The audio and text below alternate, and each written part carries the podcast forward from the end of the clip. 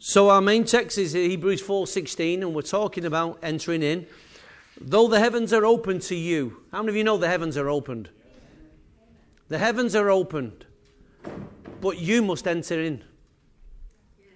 The heavens are open, but you must enter in. Well, how do I enter in? I'm glad you asked. Everything of heaven has to pass through you. And everything that you do, you must pass through heaven. Hello? Everything that Christ has, has, has received from his Father, he gave to you from the heavens. And everything you're ever going to do, you have to be in relationship with heaven. So then let us approach the throne of grace. He's inviting us to come because it's an open heaven. Let us approach. In other words, let's come near. How near can we go? We can go all the way. It all depends on what you're willing to sacrifice, lay down, give up, what changes you're willing for God to make in you, and for what changes you're willing to make for God. You can come as near as you want. You can touch Him. Amen? He's not like one of these superstars when he's got bodyguards around him and says, well, you know, like one of these superstar preachers, have you seen him? When they have all the men stood up there. And when he's preaching, they've got all the guys there in case anyone comes to touch him. No, no, no. I, would be cool. I'd get you. You stand up there like that, looking like that. And just anyone just look at me and say, seize him, Caesar, take him out. And uh, no, Jesus is not like that. God's not like that. He says, come, come, come. He can handle us all at the same time. It's great, eh? So come, let's approach the throne of grace with confidence, not with fear, with confidence, so that we may receive. So there's things that we can receive when we enter in. And it's to those things that Christ appeals to us. Yeah? And we can find grace to help us in our time of need. How many of you know, since the day I've been born, there's always been time of need? There's always been times like this. In one sense. In other, in other, depending which period of history you go into, there's been certainly different times. But within every time, there are basic needs. There are basic needs. And God wants us to know Him and find Him, not only in our time of need, because I'm only using one portion of scripture, but He wants us to know Him in a very powerful, intimate way. So that's been the, the main text, but I want to take you to a subtext, James chapter 1.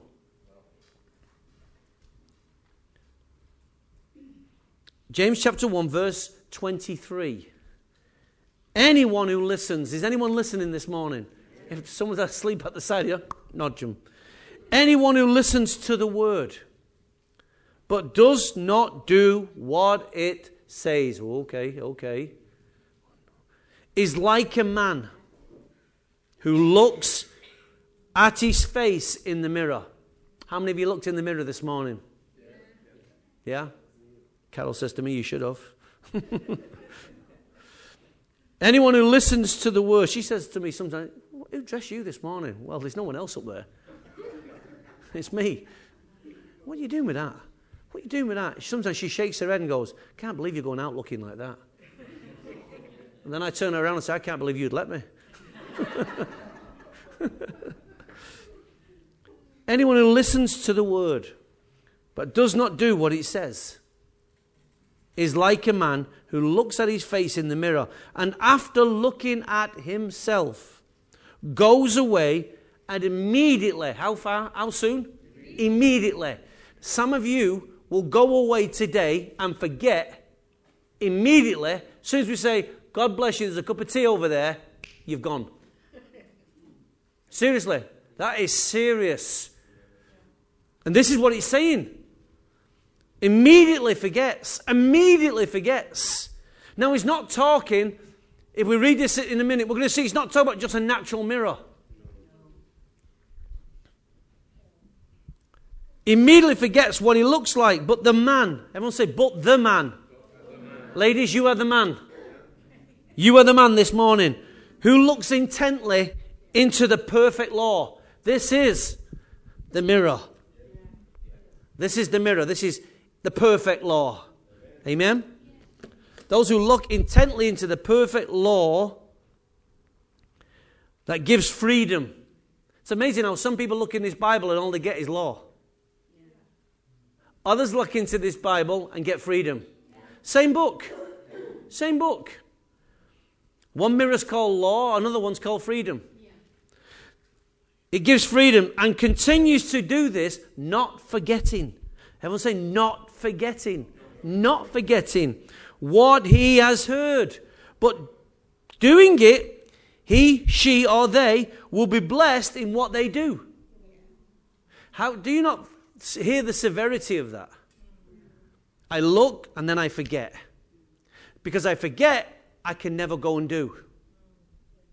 But there is a person who looks into it and they know who they are, they see who they are, who they are, and they can go and apply what they see. So, which church do you think we want to be? We want to be the second one. So, we have to try and bring as much clarity to the word as possible. We need insight, we need wisdom, we need revelation, we need understanding so that we can help one another look into the mirror and remind one another, hey, this is what you really are. So when people come and say, I don't feel this, I don't see this, I don't, stop, stop, stop. Stand up, get ready to hear what I'm about to say. This is what God says who you are, not what you perceive yourself to be.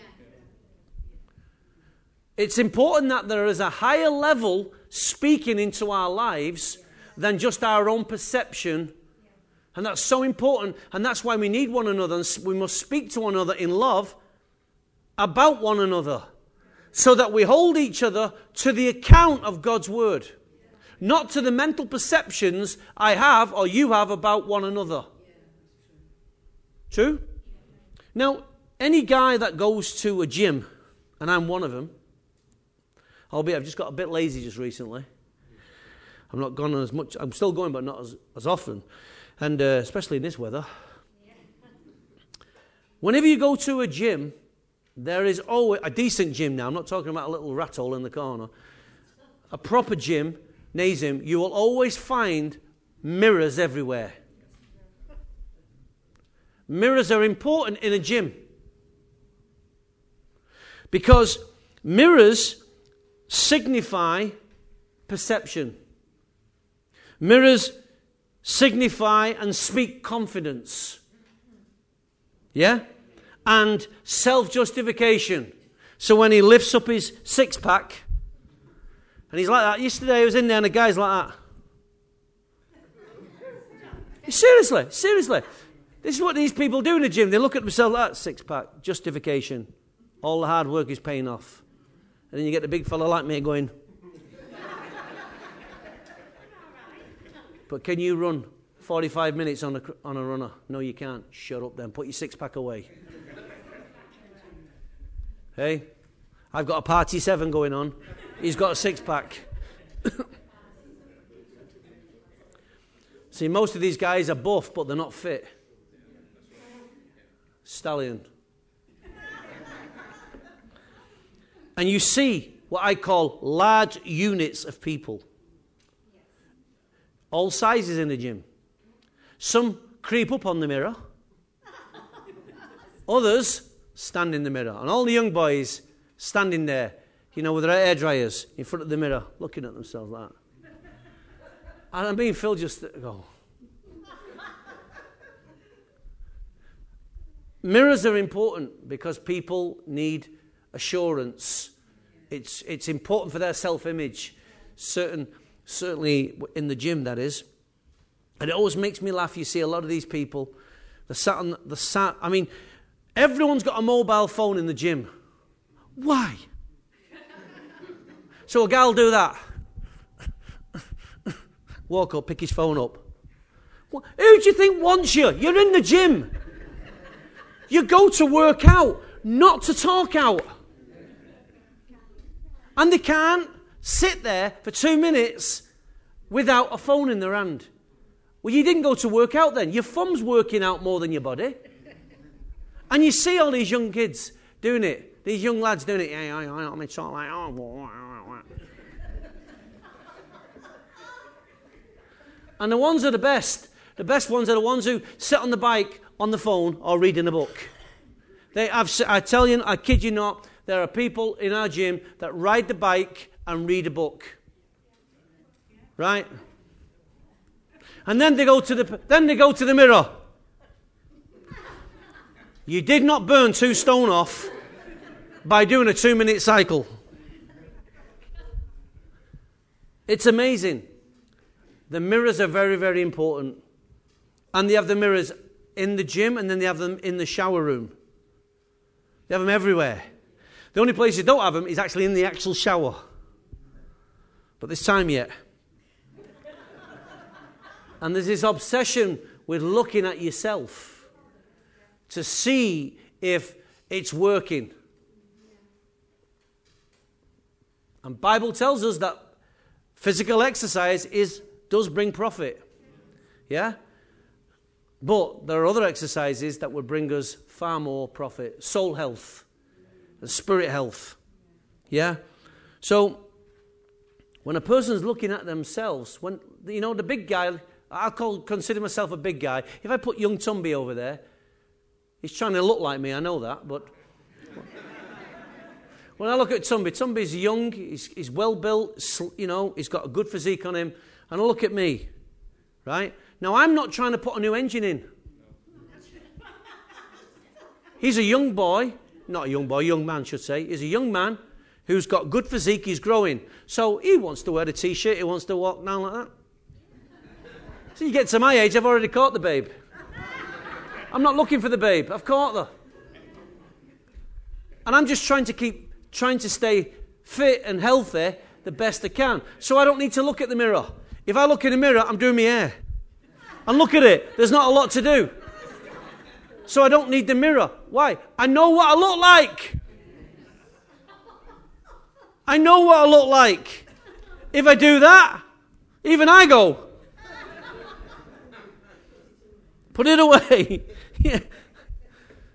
I accept myself for who I am. I have a positive self image. At the same time, I might need to say, Tony, you need to lose some weight, but I still got a positive self image. I don't pick a weight up and look at myself in the mirror. It doesn't work like that. But so many people think that by lifting one weight up, all of a sudden, I wish it was that quick. It doesn't, unless you're on steroids. Popeye, yeah. Now, you see, the thing is this depending on your perception of yourself, when you look in the mirror, depending what you see will enter into you. If you see negativity, if you see a poor self image, it will enter into you the moment you see it. The mirror is not always your friend. And the mirror is a liar. And the mirror can tell the truth. What's the difference? You, you tell the truth based on what, sorry, you either tell yourself the truth or tell yourself a lie based on what you see and then what you perceive. The mirror doesn't speak. You speak. You interpret based on what, you, what, what reflection is coming back at you. The mirror's not our enemy. But you see, the word tells us that when we look into it, if we can look into it, we can become. We have the power to become what the Word is telling us we are and who we are. But when I look at people in, uh, in the gym and I see them, you know, the big guy isn't bothered about looking in the mirror. It's the young guy. The young guy looks better than the big guy, but the big guy doesn't need to go and look at himself in the mirror because he knows he's big. But the young guy wants to be big, but big in a muscular sense, not in a weight sense. You'll always look at something, and something can always look at you. And it can enter into you. You've got to be very careful what enters into you because what enters into you becomes a belief system. And when a belief system takes a hold of you, it can have powerful effects good and bad. So when we read the Word of God, we see that the Word of God is a two way reflective mirror. Yes, it's not just black words on white paper. I can't see the next page. I can only see the page until it's one page at a time. It's one dimension in that sense. Right? But when God speaks and when I look into the mirror, God can speak to me from multiple angles. Yeah? So when I look into the Word of God, it's a two way reflective mirror in that it shows me who I am in Christ and who Christ is in me. That's two different sides of the veil. Who I am in Christ and who Christ is in me. There are two different understandings. Do you see that? God wants you to remove that veil so you can have both. So there is no forgetting.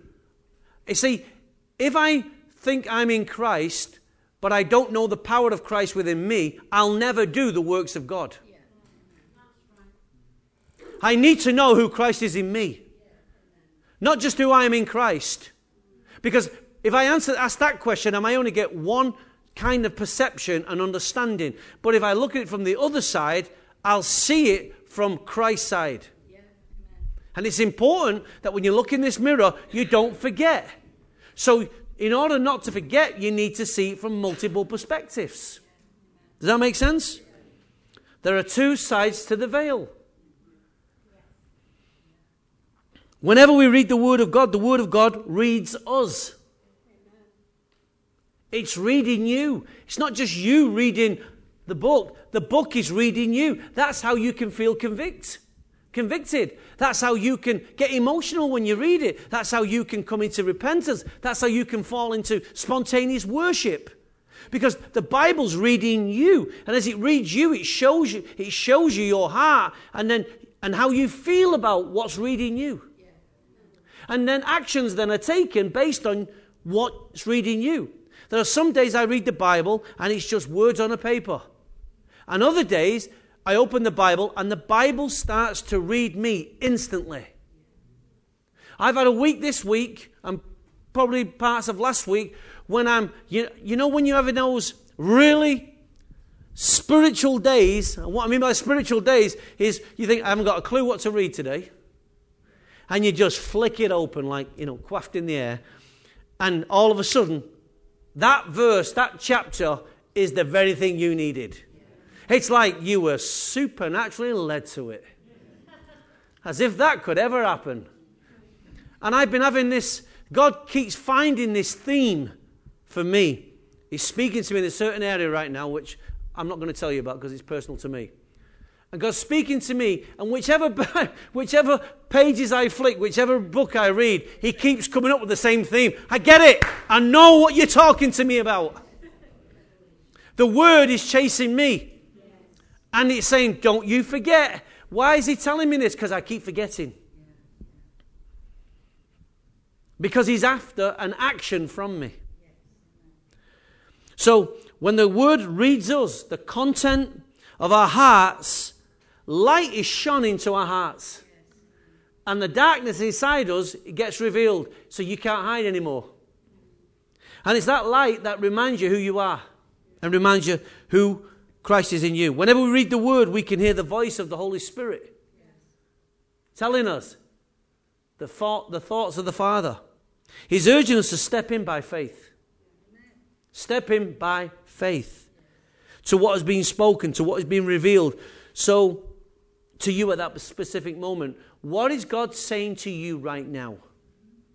Everyone in here right now should have an idea of what God is personally speaking to you right now. If you can write that down, that's your point of entrance. That's where you need to enter in right now. In the season of entering in, whatever God is speaking to you right now, He's speaking to you so you can enter in by faith. There's many things being spoken, but what is God being, what is God speaking to you right now? and from that, that's where he's saying, make that journey with me. Yes. Step into what I'm telling you and speaking to you Why? Because that's what's going to demand some faith. Because I'm asking you to take a journey, make a journey, let go of some things, step into some things that you naturally have been inclined to do. And now, because I'm asking you, it's going to require faith for you to let go and to make that journey. So start today with what God is speaking to you about. Amen? So, based on that, let's, let's just say the rest. Now you have a context. So we enter in by faith. Faith. Well, Lord, how do I do it? It's a good question to start. Lord, what's it going to cost? It's a good question to start. That's why you need faith. How long will it take? Well, how long will you take? It's not how long it will take, it's how long will you take. So when we, when we read in, sorry, when we enter by faith to what's being spoken, Christ will be revealed. And that's what he wants. He wants Christ to be revealed inside of you and inside of me. This is why entering in is so critical for our lives.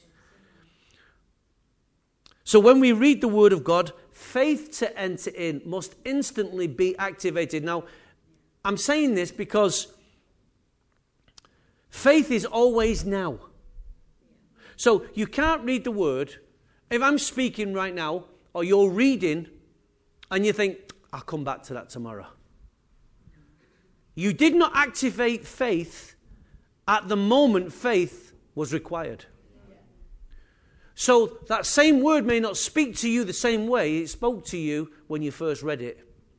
So when faith, when God ever speaks to you, He requires faith to be activated at that moment. At that precise moment. How many times have you heard somebody say something, you think, yeah, I, will switch onto this in a, in a day or two? You never get to it. It's gone. The moment was lost. So at the moment God speaks, faith must be activated. You, it must be at that moment, Lord, help me in my unbelief. At least you've activated something, at least you've acknowledged. Yes, Lord. I don't know how, don't know when, don't know where, but Lord, I'm in.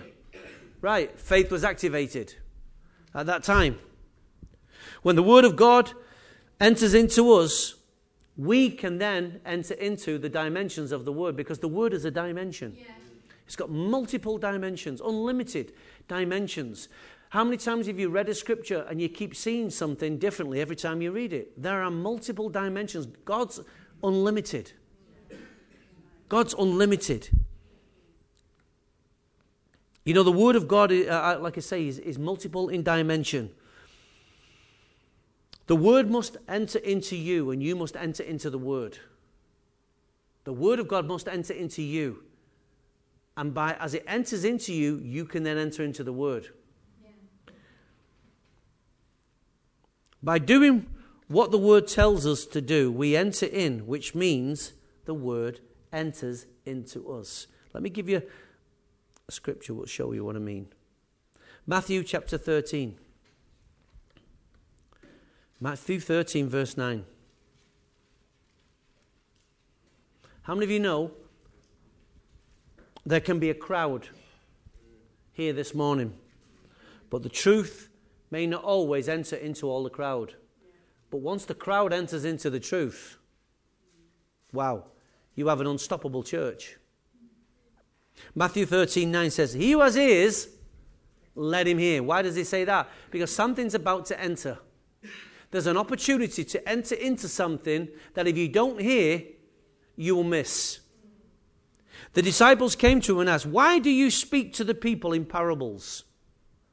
He replied, The knowledge of the secrets, the knowledge of the secret. Heaven is a secret, and heaven is knowledge. Heaven has knowledge about the secrets. Let me rephrase it. Heaven has knowledge about the secrets, about the mysteries that have not been revealed to some, but have been revealed to others. So you know something that others don't. But knowing about them is only one level. If you've not entered into them, let me give you an example. We all know that the blood of Christ has given us power, right? But how many live in that power? We have a knowledge of the mystery that some people don't even know Jesus can heal. You have that knowledge. But now getting you to walk in that knowledge and demonstrate that knowledge is a different dimension. Can you see that? So let's go back to that scripture. The disciples came to him and asked, Why do you speak to people in parables? The knowledge of the secrets of the kingdom of heaven have been given to you, but not to them. So there's two crowds. To this crowd, there's a veil. To this crowd, there is no veil. Whoever will be given, whoever will be given more, and he will have, sorry, let me look. Whoever has will be given more. Sorry, forgot the has out. Whoever has will be given more, and he will have an abundance. Everybody like that? Everybody like that? You like that part, don't you? Whoever has will be given more, and he will have an abundance. Whoever does not have, even what he has, will be taken away. You know, you can lose what you've got because you do nothing with it. Because you forget what you look like, you forget who you are, you forget what you've been called to, and because you forget, little by little, it gets taken away. So eventually you diminish in your stature, you diminish in your faith, and you become a powerless believer. It's frightening. Everything that God tells you and everything that Christ gives to you, He tells you to guard. And there's a reason why to guard it because there's a thief. And the thief comes to kill, steal, and destroy. But there's also another thief, and it's called your, you. It's called your aptitude, your diligence, your attention is what leaves the door open for the thief to come in. All you had to do was lock the gate. Your job was to guard. That's all your job was. So he says, Whoever will be given more uh, will have an abundance. Whoever does not have, even what he has will be taken away from. This is why I speak to them in parables. Though seeing, they don't see. Though hearing, they do not hear or understand. God is not speaking to us in parables. God is not speaking to us in mysteries. God is trying to reveal to you his heart, his will. He's not playing a game with us. He, all God needs is you to be a seeker. A seeker. And then when he does share something, you immediately step into it by faith. Yes, Lord, I'm holding on to it. If you're sick this morning and someone, and you're really, really, you've got your back against the wall, and someone says, I believe God, there's someone sick here this morning. And now there could, that's not a prophecy because there's always going to be a crowd with someone who's sick. So, but he's stepping out and they're saying, There's somebody here this morning who's sick, and you've been worried. Now we're going a little bit deeper now. You've been worried that your life's going to be taken away from you. Now all of a sudden we're, zo- we're zooming in. And God says, If He's heard you crying, if you just believe in Him, you'll walk out of darkness. Now that's now become personal. At that moment, that person has to say, That's me. I have to enter into that word now because the word is being spoken now and it needs a response now. No, I'll get back to you tomorrow. It needs a now response. Now, when it's that severe, we can all understand that. But if I announce things to you before they come, now we've got a different scenario. Is it still as important? Yes. Why? Because the Father foresaw and foresees what's going to take place. So your good Father warns his children in advance. But the children don't listen to the Father until the crocodiles are biting the backsides. It's too late then. But what God's trying to, that's why he said, if you walk in the Spirit, the Spirit will take from the Father and make it known to you so that you have leverage. You have leverage. You're ahead of the game. So that you can always make choices and decisions ahead so you're never at consequence moment or you're never at death's door. It's all about how quick we will respond to what God is speaking to us. The same God who spoke to that, to that person about death is the same God who's trying to speak ahead of time to prevent some things happening. So you say to your children, be careful now, you're going to hurt yourself. Is that not, for, is that not foresight? Based on what? Experience and wisdom. Because you've seen it a thousand times. You was that child once. You've seen other people. So you warn ahead of time, but a child's not listening. until it starts crying. And then it's like the kid saying, Why didn't you tell me? But I did tell you. You just didn't like what came out of my mouth. Now, your father doesn't want to let you get to tears. So we enter in by what we what has previously been received and been revealed to us. We enter in by what has previously been received and what has been revealed to us. So we start there. What do I know? What have I received? It's important that you know what you've received and what's been revealed. And that's where you use your faith. That's when you stand in faith. I know who I believe. And I know that He's able. I know that His word has entered into my heart. Why? Because I feel this way towards Him and His word. This word must become the anchor to your soul. So, what do anchors do? It stops the ship from drifting, it holds them in position. So, the word, if it can enter into you, can hold you in position until you can enter into the word. You see that? There's many times when your brain has and your spirit has captured things and it's just in the background. And then one day, what has been stored up the Lord hits the button and it comes from the background to the foreground. And all of a sudden it gets it comes with a it kind of phases everything out and one phrase comes to your mind. And it grabs your attention. And now you know the Holy Spirit took what was been previously said and now he brings it back in a sharp way to your remembrance. And at that point you have a choice to make. Faith faith at that point. Yes, Lord, thank you, Lord, for bringing that back to my memory. It can be simple. It can be simple. Try like this. I have this obsession about closing windows and doors. It's not an obsession, but it, um, when I go to bed at night, I want to make sure all my windows are closed and my doors are closed.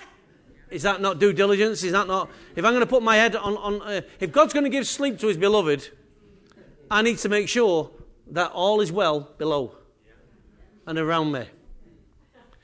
So, I'm going upstairs. Bum, bum, bum. You didn't shut the door. Where did that come from? You didn't shut the door. How do I know something I don't know?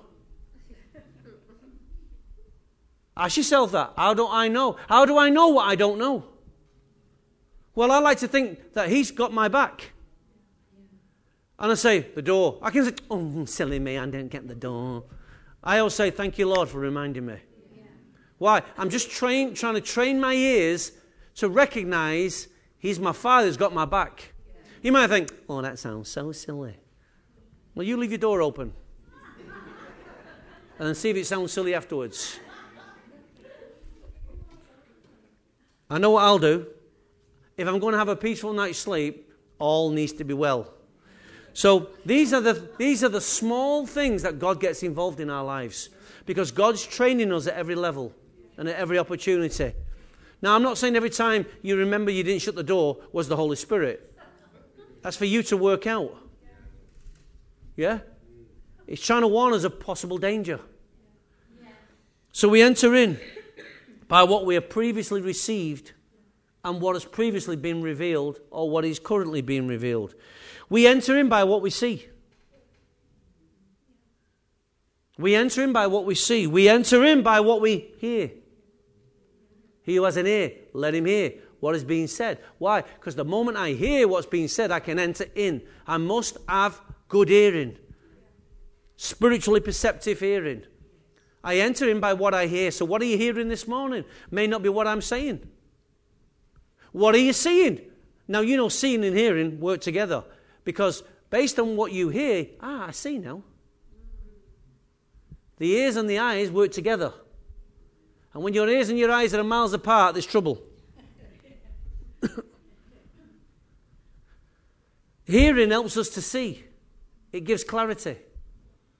Yeah? We enter in by what we perceive to be on offer.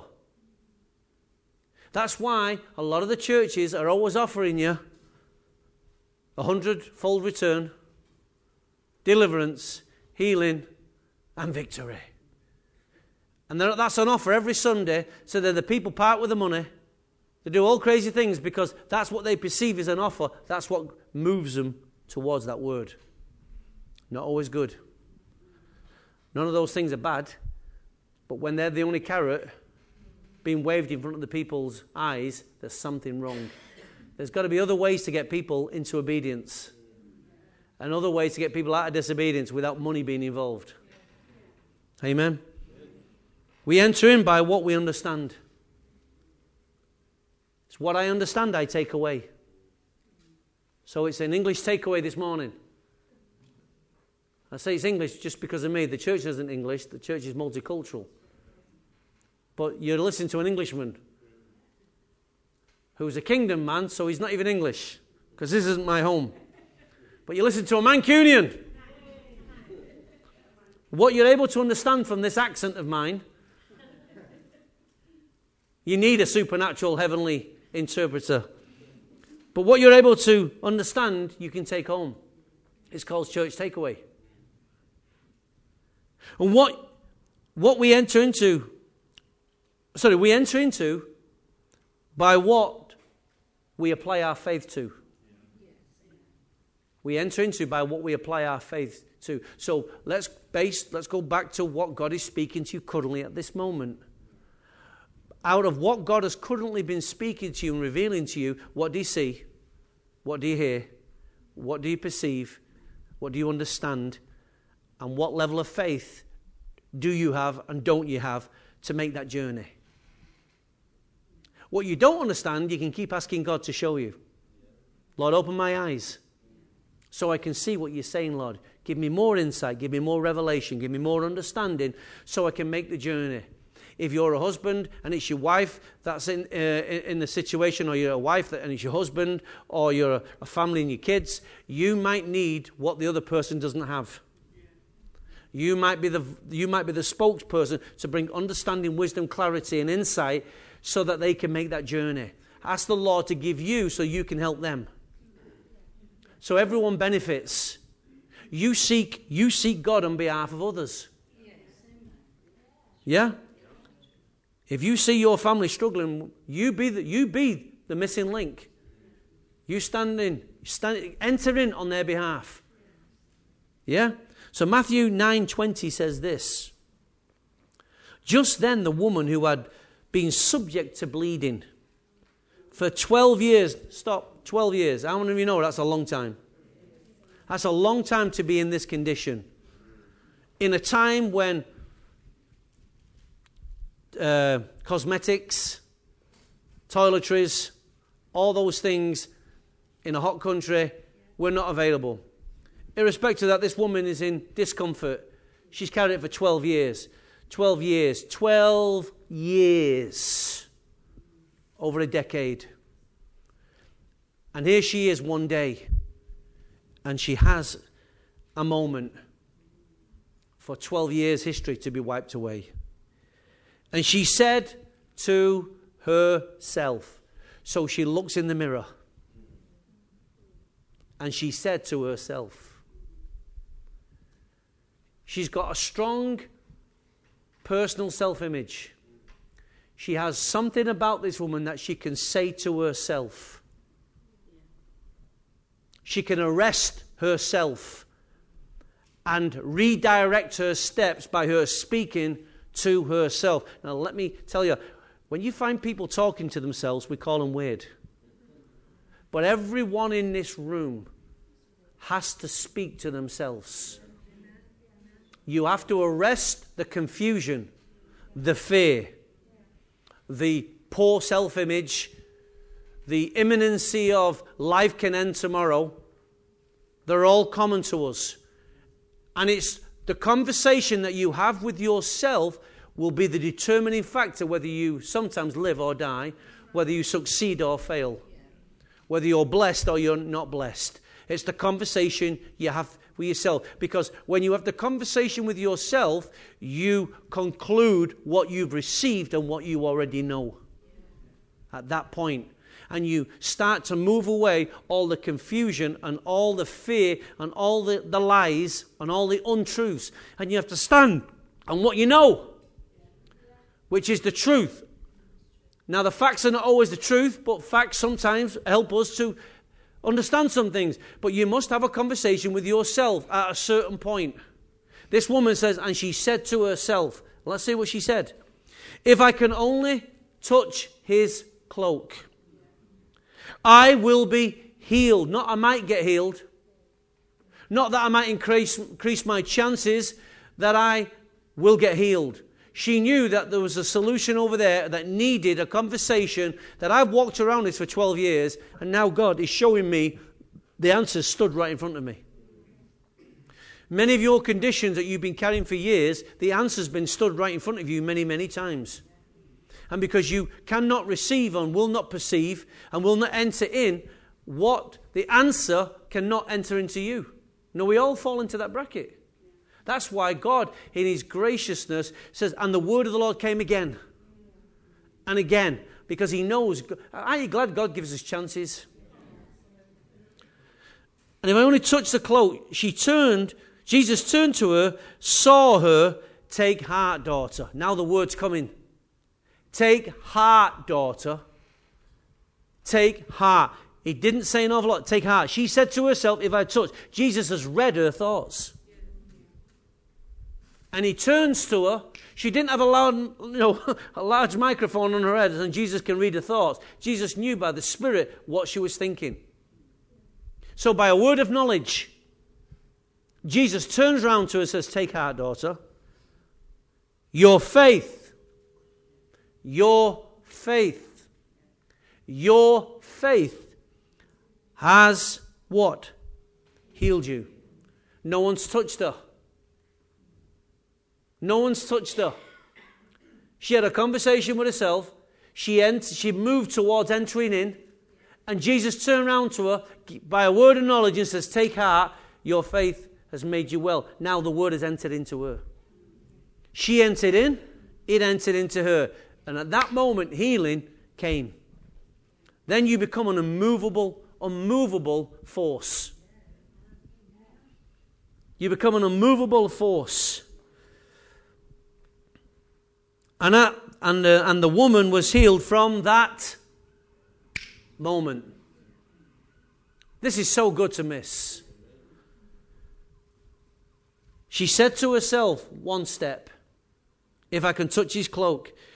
Jesus, by a word of knowledge, reads her and says, Your faith has healed you. Second step. And at that moment, boom. At that precise moment, when things are obtained by faith and through faith, release comes, healing comes. What woman, what, sorry, what a moment it was for that woman when she was healed. What a moment. At that moment, she said to herself, that's when the moment happened. That was the moment. So, friends, when you look in the mirror, it depends what you're saying. At that moment, it depends what you say will determine what you walk away with.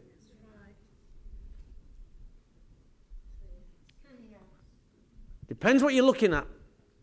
Oh Lord, have mercy on me, I'm a sinner. That's not a bad place to start. But how many of you know you don't stay a sinner?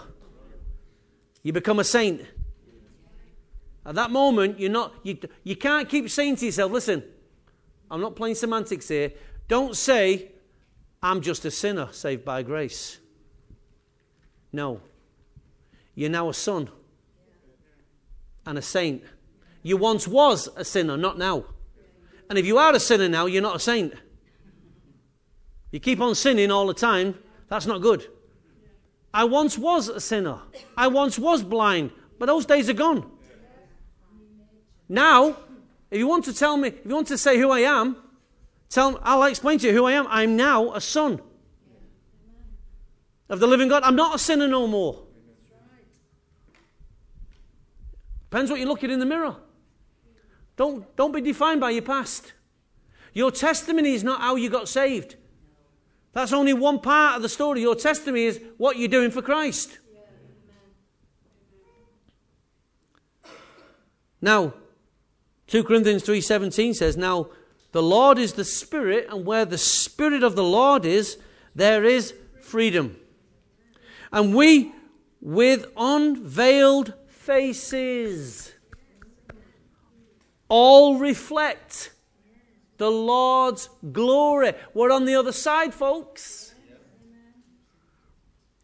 We are being transformed into his likeness with ever increasing glory, which comes from the Lord who is the Spirit. So let me say this again to you. Now, the Lord is the Spirit, and where the Spirit of the Lord is, there is freedom. And we who with unveiled faces, thank God we've got unveiled faces, reflect the Lord's glory, are being transformed into his likeness with ever increasing glory, which comes from the Lord who is the Spirit. Thank God. So, at this point, I want you to stand to your feet.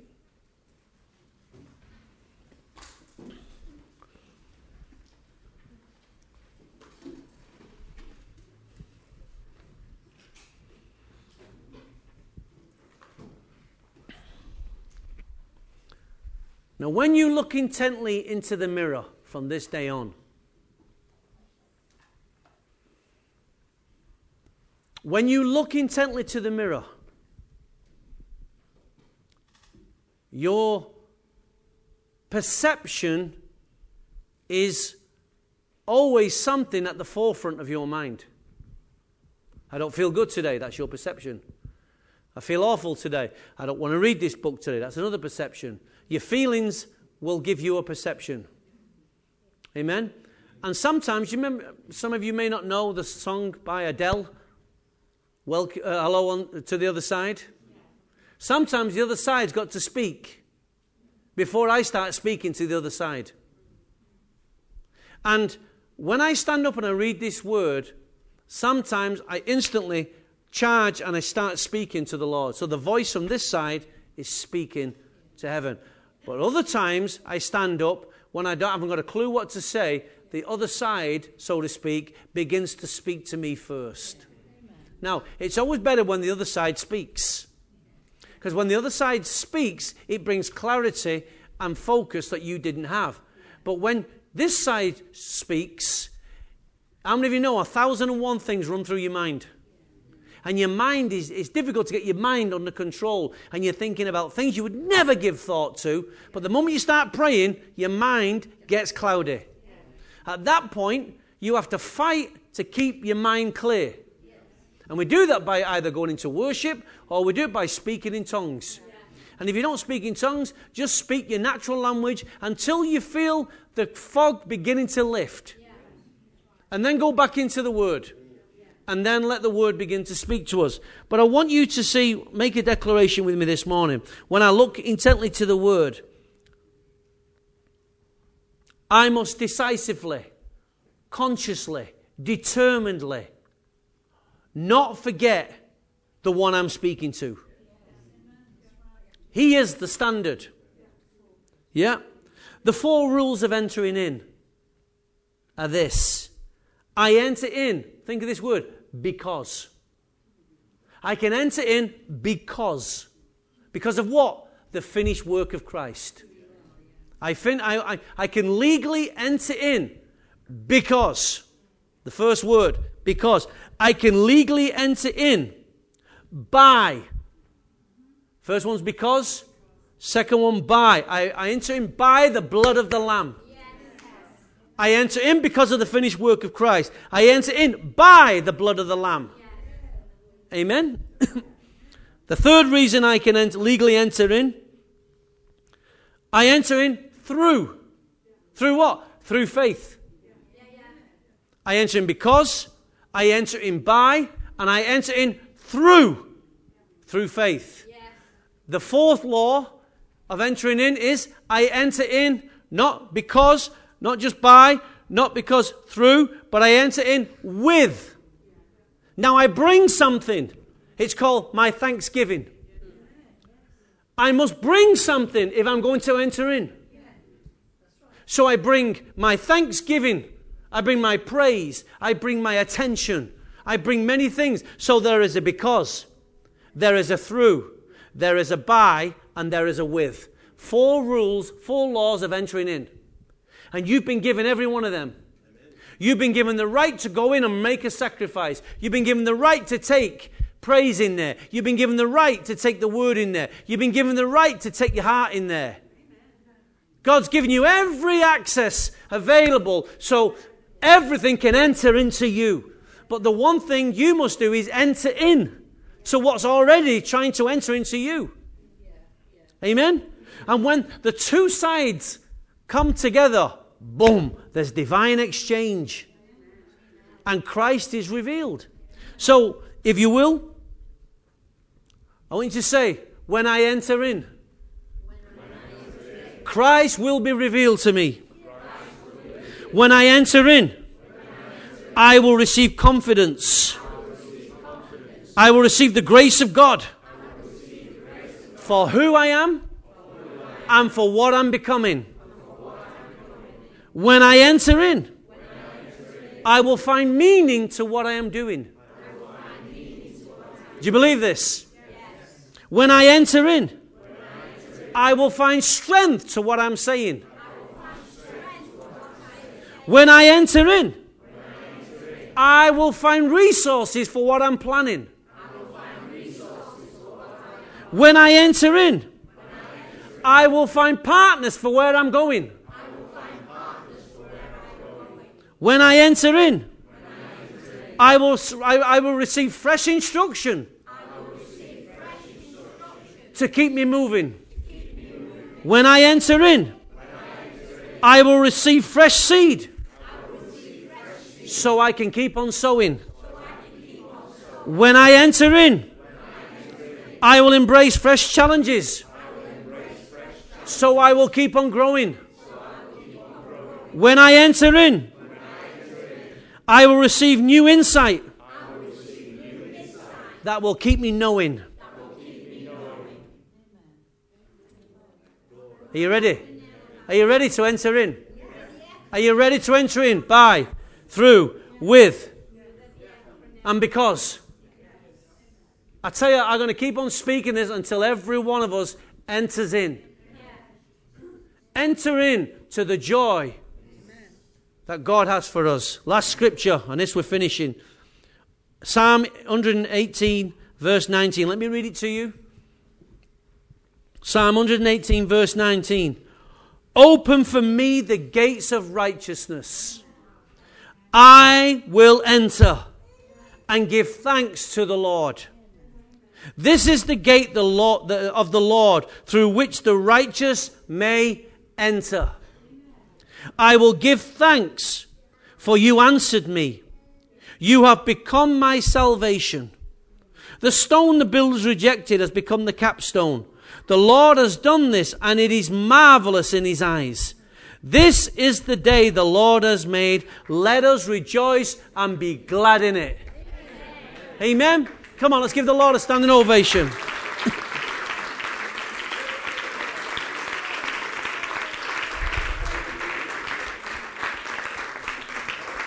Whoa, Father. We enter in because of what He did. We enter in by the blood of the Lamb. We enter in through faith. And we enter in with thanksgiving. Let that be your foundation. Let that be your springboard for thrusting you into His presence. Open wide your heart and let all of heaven invade your heart, but pursue Him. God will not try and ram anything into your heart. Freely you've received, freely keep on receiving.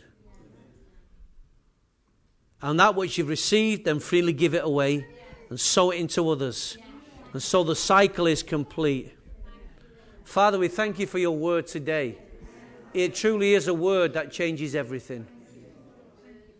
You want us to keep approaching the throne of grace with confidence. And Father, we're determined to do everything we can to keep approaching the throne of grace with confidence. Lord, knowing that we will find what we need in our time of need. And Father, we know that in order to find what we need, we must enter in. and things must enter into us. Father, we are on our feet. We're on our feet, and that's how we should remain. You challenge us to stand up this morning. You challenge us to, to get ready to hear what you're about to say. And Father, you have spoken. And now, Father, we ask you to seal this word. That as we've looked into the mirror this morning, we refuse to go home and forget what we've seen and heard. We enter in by what we see, by what we hear, by what we receive, by what we understand, by what we perceive, by what we touch. Father, let heaven pass through us this week in the name of Jesus. And all of God's people said, Amen. Amen. Be blessed.